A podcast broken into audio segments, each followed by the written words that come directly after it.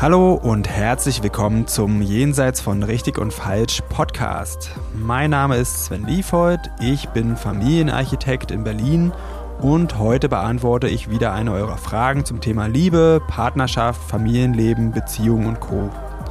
Ihr könnt mir gerne weiterhin Fragen zukommen lassen, am besten über Instagram. Da findet ihr mich unter sven.liefold.familienarchitekt und jetzt geht's los. Hallo Sven. Hallo Mika. Also ich habe keine Frage. Hast du eine? ich habe eine Frage. Und zwar lautet die Frage, wie überwinde ich eine Krise in meiner Beziehung? Ja, das kennt ja irgendwie jeder, ne? Und manche werden auch nicht überwunden. Manche werden nicht überwunden, genau. Und gleichzeitig ist es wahr, dass äh, Krisen vorkommen in einer Beziehung. Besonders wenn man den Anspruch auf eine langjährige Beziehung hat, dann ist das was, was man einkalkulieren sollte, das gehört mit zum Beziehungsleben dazu, dass es da größere und kleine, kleinere Krisen geben wird. Also es ist total normal. Ja, hm, ich überlege gerade, was könnten denn Krisenauslöser sein? Und da gibt es ganz, Tausend, oder? ganz viele, ja. Dass jemand zum Beispiel nicht im Haushalt hilft. Ja, oft in Familien äh, ist das Thema, beziehungsweise bei Partnerschaften, wenn, wenn Kinder dazu kommen, das ist für die meisten, äh, so schön es auch ist, auch gleichzeitig eine Krise. Einfach weil das, wie ein Kind so ist, ist nicht wirklich planbar. Und da muss man dann sehr viel Skills entwickeln, um jetzt damit um, umzugehen. Und das ist immer eine Krise. Und die Partnerschaft ist dann auch nicht mehr an erster Stelle, sondern erstmal an zweiter Stelle. Das ist für die meisten eine Art Krisensituation. Mhm, oder wenn man krank wird zum Beispiel, ne? Wenn man entweder schwer krank wird oder es reicht ja auch schon, wenn man irgendwie zwar keine lebensbedrohliche, aber eine chronische Krankheit hat und sich ständig damit beschäftigen muss, also auch der Partner sich dann ja zwangsläufig damit beschäftigen muss. Ja, ja, kann auch zu einer Krise werden. Ja, psychische Erkrankungen, Depressionen. Der, der, klassische Betrug.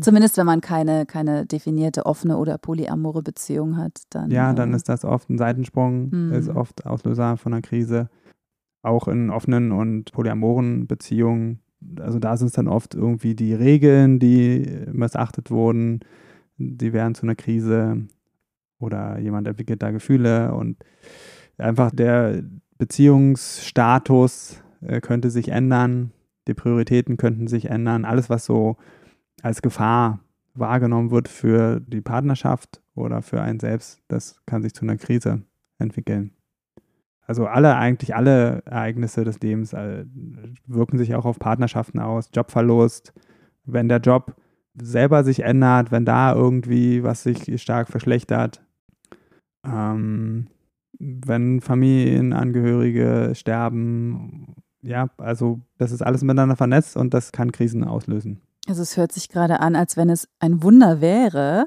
wenn es mal eine krisenfreie Zeit gäbe, weil es gibt so viele Dinge also so würde ich das nicht sehen. Also wir haben jetzt einfach viel aufgezählt, aber die Sachen finden natürlich nicht alle gleichzeitig statt. Vielleicht was noch fehlt, ist dazu zu sagen, es kann, aber es muss keine Krise auslösen. Das hat dann sehr viel mit der Beziehung zu tun, wie man schon in Kontakt ist. Das kann dann eine große Herausforderung sein. Oder auch, wenn man gewohnt ist, wenn das was Normales, was Akzeptiertes ist im Leben, dass Dinge Beziehungen beeinflussen und man Wege hat, damit gut umzugehen, dann empfindet man das nicht als so bedrohlich. Ja, also vielleicht empfindet man dann Sachen, die für den einen eine Krise sind, empfindet man gar nicht selbst als eine Krise, sondern sagt, okay, es gehört dazu. Ich würde jetzt sagen, an, an Krisenursachen haben wir äh, erstmal genug zusammengetragen. Ja. Wie kann man jetzt die Krisen überwinden? Und am wichtigsten finde ich da das ernst zu nehmen, was passiert, was man vielleicht spürt, was der andere einem vielleicht sagt. Also wenn jemand sagt, das ist ernst für einen, dann das auch wirklich ernst nehmen. Hier, hier passiert gerade was, das beunruhigt mich oder mir geht es nicht gut damit. Also offen über die Gefühle und über Situationen sprechen ist wichtig und da zuhören als Partner. Also wenn nur einer in der Krise ist oder nur einer die erstmal wahrnimmt. Gespräche sind das A und O. Das sage ich hier immer wieder. Hm, das stimmt, aber vielleicht auch nur bis zu einem gewissen Grad, ne? Weil wenn man jetzt zehnmal über die gleiche Sache spricht und es da sich keine Lösung abzeichnet, ja, dann muss man vielleicht nicht mehr drüber sprechen, sondern es gibt ja andere, andere Strategien. Zum Beispiel sich mal vorzunehmen, nicht mehr darüber zu sprechen, vielleicht. Oder mal ein bisschen mehr zu machen, wo der Partner nicht involviert ist, also sich mal ein bisschen mehr Freiraum zu nehmen.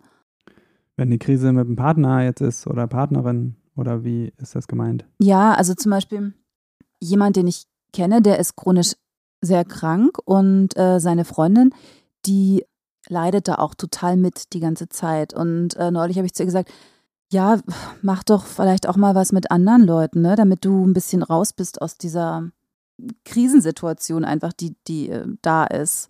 Da sagt sie ja, aber ich habe keine Kraft dafür. Und umso mehr denke ich, dass man, wenn eine Person eine Krise hat, wird es ja oft zu der Beziehung auch, also vielleicht nicht gleich zu einer Beziehungskrise, aber zu einer Gemeinschaftskrise. Vielleicht muss man das mhm. aber nur begrenzt mittragen. Ja. Weil zwei todtraurige Menschen, die in einer Krise sind, sind auch nicht hilfreich.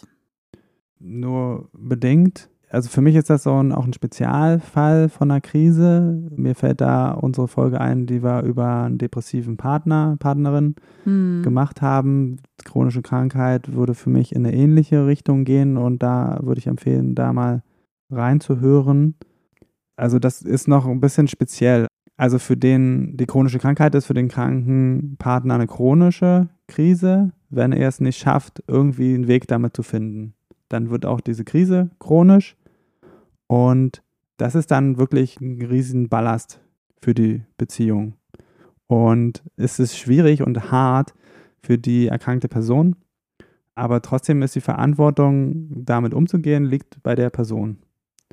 Und da kann man sich unterstützen lassen vom Partner, von der Partnerin, aber die Verantwortung für die eigene Krankheit hat man selbst.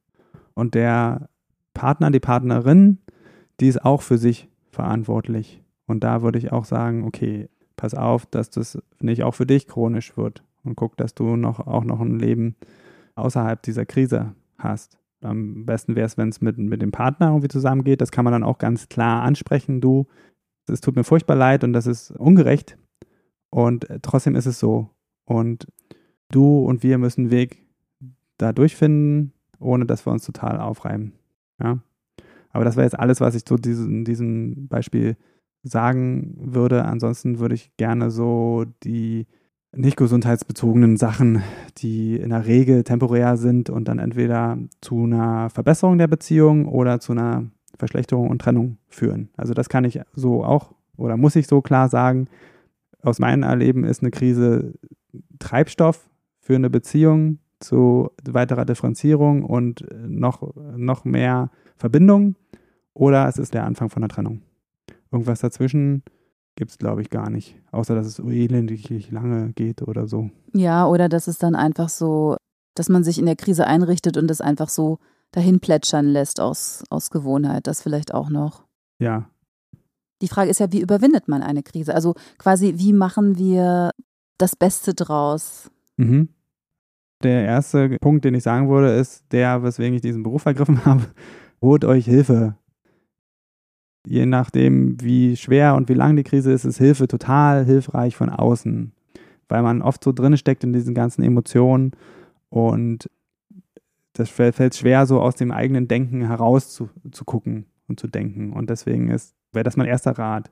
Ja, also und, und wartet auch nicht zu lange damit. Sucht euch Hilfe, das ist in Ordnung, das ist, ist total normal. Und ähm, da habt ihr direkt auch ein bisschen Führung an der Hand. Nutzt das auf jeden Fall. Das wäre Punkt 1. Mhm. Ansonsten fände ich noch total wichtig, da in der Krise auf Schuldzuweisungen zu verzichten. Das ist nämlich das, was ganz, ganz schnell passiert. Erstmal die elendiglich lange Suche und Diskussion, wer ist hier schuldig? Da geht es eher darum, die Verantwortung zu übernehmen. Okay, was ist mein Part, was ist dein Part? Wir stecken hier zusammen drin. Und das sich auch bewusst zu machen, wir stecken hier zusammen drin. Mhm. Ja, weil so Schuldzuweisung, oh, ich kenne das ja auch, ist wirklich wie so ein Teufelskreis, der einen so lähmt, dass gar kein Raum ist, um, um mal nach außen zu gucken, irgendwie, um weiterzukommen. Also ja, auf jeden Fall. Das würde ja, ich vor allen Dingen auch auf sich zu gucken. Das auch. Ja, Mhm. Und da, äh, was einen da richtig, richtig gut dran hindert, ist zum Beispiel Moral. Ja, kommt mir bekannt vor. das ist, das ist wirklich der Nummer eins Verhinderer von Selbstreflexion und dem Blick auf sich in der ganzen Situation. Ja, Und außerdem, aber es ist ja wirklich auch so, es müssen ja beide die Bereitschaft haben, oder? Also diese Krise lösen zu wollen, weil Ja. wenn das nur einer will, dann ist es ja, super schwierig. Und ich glaube, wenn es beide wollen, das ist schon mal, ich denke, es, das ist dann was, was ziemlich erfolgsversprechend sein kann, weil ich würde sogar fast sagen, es, es geht nur zusammen. mh, Also wenn die Beziehung Bestand haben soll. Also durch eine Krise kann man auch alleine gehen. Wenn der Partner, die Partnerin da nicht mit dabei ist, dann führt das auch oft dazu, dass man dann voneinander weggeht. Also Mhm. der eine ist halt noch drin und der andere ist halt draußen, aber das, das heißt, die sind nicht mehr am selben Ort. mh, Und das wäre wirklich was, was man am Anfang klären müsste. Bist du bereit? Sind sind wir beide bereit, hier uns ganz ehrlich selbst zu betrachten, auch ehrlich zu sprechen miteinander? Äh, Und wenn es da ein Ja gibt, dann ist das schon die halbe Miete. Ja? Und wenn es das nicht gibt, dann kann man darüber auch erstmal Gespräche führen. Ja, und nachfragen, okay, warum ist das so? Gibt es irgendeine Möglichkeit, dass du jetzt davon wegkommen kannst, mir die ganze Zeit Vorwürfe zu machen? Ja, dann sollte man auch äh, zuhören, was man dann als Antwort bekommt, weil das vielleicht ein Indiz dafür ist, wo man sich selber noch nicht in die Pflicht genommen hat. Ja. Mh. Und auch da würde ich sagen, es geht nicht darum, dass irgendjemand sich unterordnet. Ja, also nehmen wir mal in monogamen Beziehungen den klassischen Fall mit dem Seitensprung. Das führt selten zu einer großartigen Verbesserung der Beziehung, wenn man da stecken bleibt mit du hast das gemacht und ich habe damit nichts zu tun. Mh. Ja. Ja, Und da geht es nicht darum, dann, dass man dann selber irgendwie Schuld hat. So, ja, okay, hätte ich mehr Sex mit dir gehabt oder hätte ich das gemacht, was du willst oder so. Und deswegen bin ich jetzt daran schuld, dass du jetzt einen Seitensprung gemacht hast. Das ist auch nicht richtig. Mh. Es, aber es geht darum zu sagen, okay, das tut mir furchtbar, furchtbar weh, aber ich, ähm, ich möchte verstehen, was ist da los bei dir gewesen. Das hat ein Vertrauens, eine echte Vertrauenskrise bei mir ausgelöst. Und das ist ein Stück Weg, was ich jetzt ha habe. Da habe ich wirklich sehr drauf gebaut. Und jetzt ist das weg. Und ich muss es erstmal neu aufbauen. Das, da brauche ich Zeit für, zum Beispiel. Ja. Aber zu sagen, du bist der Böse und ich äh, bin hier nur das Opfer, da degradiert man sich selber auch ein Stück in der Situation. Also, aber auch total wichtig, eben zu sehen, dass die Bewältigung einer Krise Zeit braucht. Also, dass man sich auch diese Zeit nimmt. Also, dass man einfach ein bisschen, zumindest ein bisschen, Geduld hat. Ja, ja, finde ich auch, auch gut und wichtig. Ja, also genau, das kann man nicht mal durch ein Gespräch lösen. Wenn man sich das vergegenwärtigt, es, es braucht Zeit und ich brauche Zeit und ich gebe die auch mir und dir. Auch das ist hilfreich und trägt zur Entspannung bei. Und man kann auch sagen, ah, mir dauert das zu lange. Das darf man auch sagen, in dem Wissen, dass es lange dauert. Ja. Ja. Fällt dir noch irgendwas ein, was wichtig wäre? Also, wir hatten jetzt Geduld, Gespräche, Hilfe, keine Schuldzuweisungen. Mhm. Hm. Nee, also, also so spontan jetzt gerade nicht, nein. Ich hätte noch, dass man auch in einer Krise versucht, noch Zeit miteinander zu verbringen. Also nicht, dass jeder die für sich alleine löst. Also dann da trotzdem drauf zu bestehen, auch wenn man in einer Krise ist. Hm. Ne? Oft geht man sich dann vielleicht ein Stück weit aus dem Weg, vielleicht weil man auch noch sauer ist. Und das äh, scheint eine gute Lösung zu sein. Das kann auch mal so sein, okay, jetzt gerade geht's nicht, aber generell sollte immer wieder der Weg aufeinander zu sein und das, das Gespräch, äh, die Verbindung. Ja, und mit allen Gefühlen, die da sind, und denen müssen sich dann beide stellen, also man selbst den eigenen Gefühlen und der Partner, die Partnerin auch die, des anderen. Aber das wäre würde ich auch als wichtig ansehen, dass nicht jeder seinen eigenen Weg dadurch sucht. Also jetzt kommt wahrscheinlich total darauf an, was die Krise ausgelöst hat oder welche Art die Krise ist, aber sich vielleicht eben bewusst eine gemeinsame Zeit einzuräumen, wo man definitiv nicht darüber spricht und wo man vielleicht sich sowas wie, na, ich nenne es mal Quality Time einräumt, wo man Ja. sagt, gerade weil wir diese Krise haben, lass uns doch alle zwei Wochen zusammen ins Kino gehen und einfach irgendwie einen schönen Abend haben und bewusst die Krise draußen lassen. Da kommt es aber sicherlich total darauf an, was, was es für eine Krise ist, ne? Ja, aber ich würde tatsächlich bei jeder Krise sagen, dass das total wichtig ist, mhm. auch zwischen die Krise durchzugucken und auch die positiven Sachen zu sehen.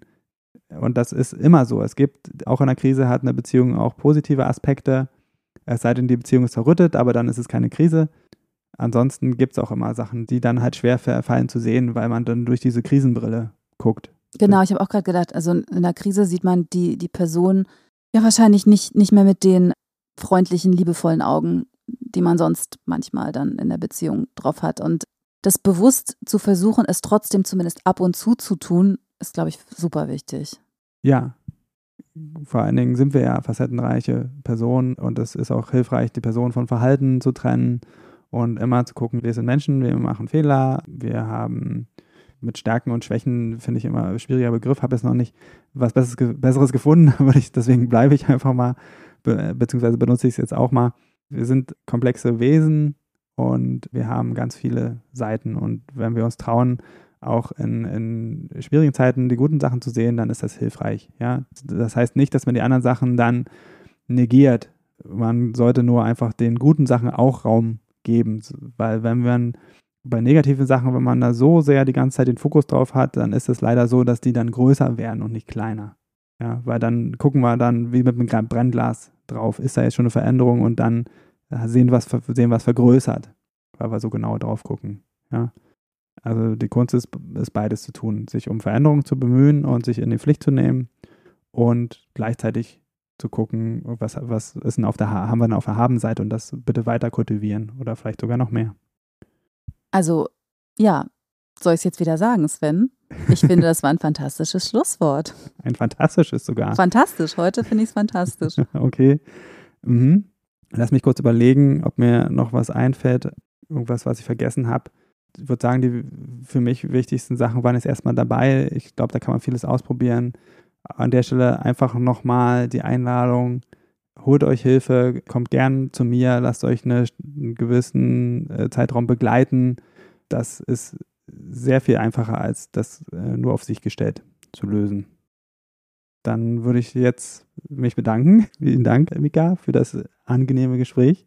Ja, gern geschehen. Immer wieder gerne. Ja, krisenfrei. Mhm. Und äh, ich freue mich aufs nächste Mal. Ja, ich mich auch. Bis dann. Tschüss. So, das war's für heute mit Jenseits von richtig und falsch. Vielen Dank fürs Zuhören. Wenn dir die Folge gefallen hat, dann abonniere doch den Podcast, schreib mir einen Kommentar und empfehle mich weiter. Und wenn du jetzt auch sagst, Podcast hören ist ja ganz gut, aber ich will noch mehr in meinen Beziehungen bewegen oder du hast es ausprobiert und das hilft nur kurz, weil du immer wieder in alte Muster zurückfällst, dann fühle dich herzlich eingeladen zu einem kostenfreien Kennenlerngespräch. Da schauen wir uns gemeinsam ganz in Ruhe deine Situation an und ich prüfe, ob ich dir weiterhelfen kann und verrate dir dann natürlich auch wie. Am besten du klickst gleich auf den Link dazu unten in der Beschreibung und dann sehen wir uns. Ich freue mich auf dich.